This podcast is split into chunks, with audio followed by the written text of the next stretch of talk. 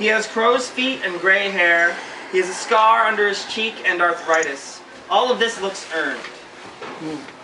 There's a slight breeze. You can tell because the charmed snake of smoke, belly dancing off his cigarette, drifts a little to the left.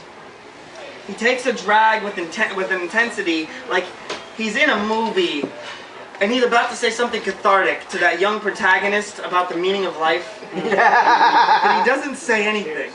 He just flicks the ashes on the ground and keeps staring across the steaming asphalt of the empty street at the now vacant lot.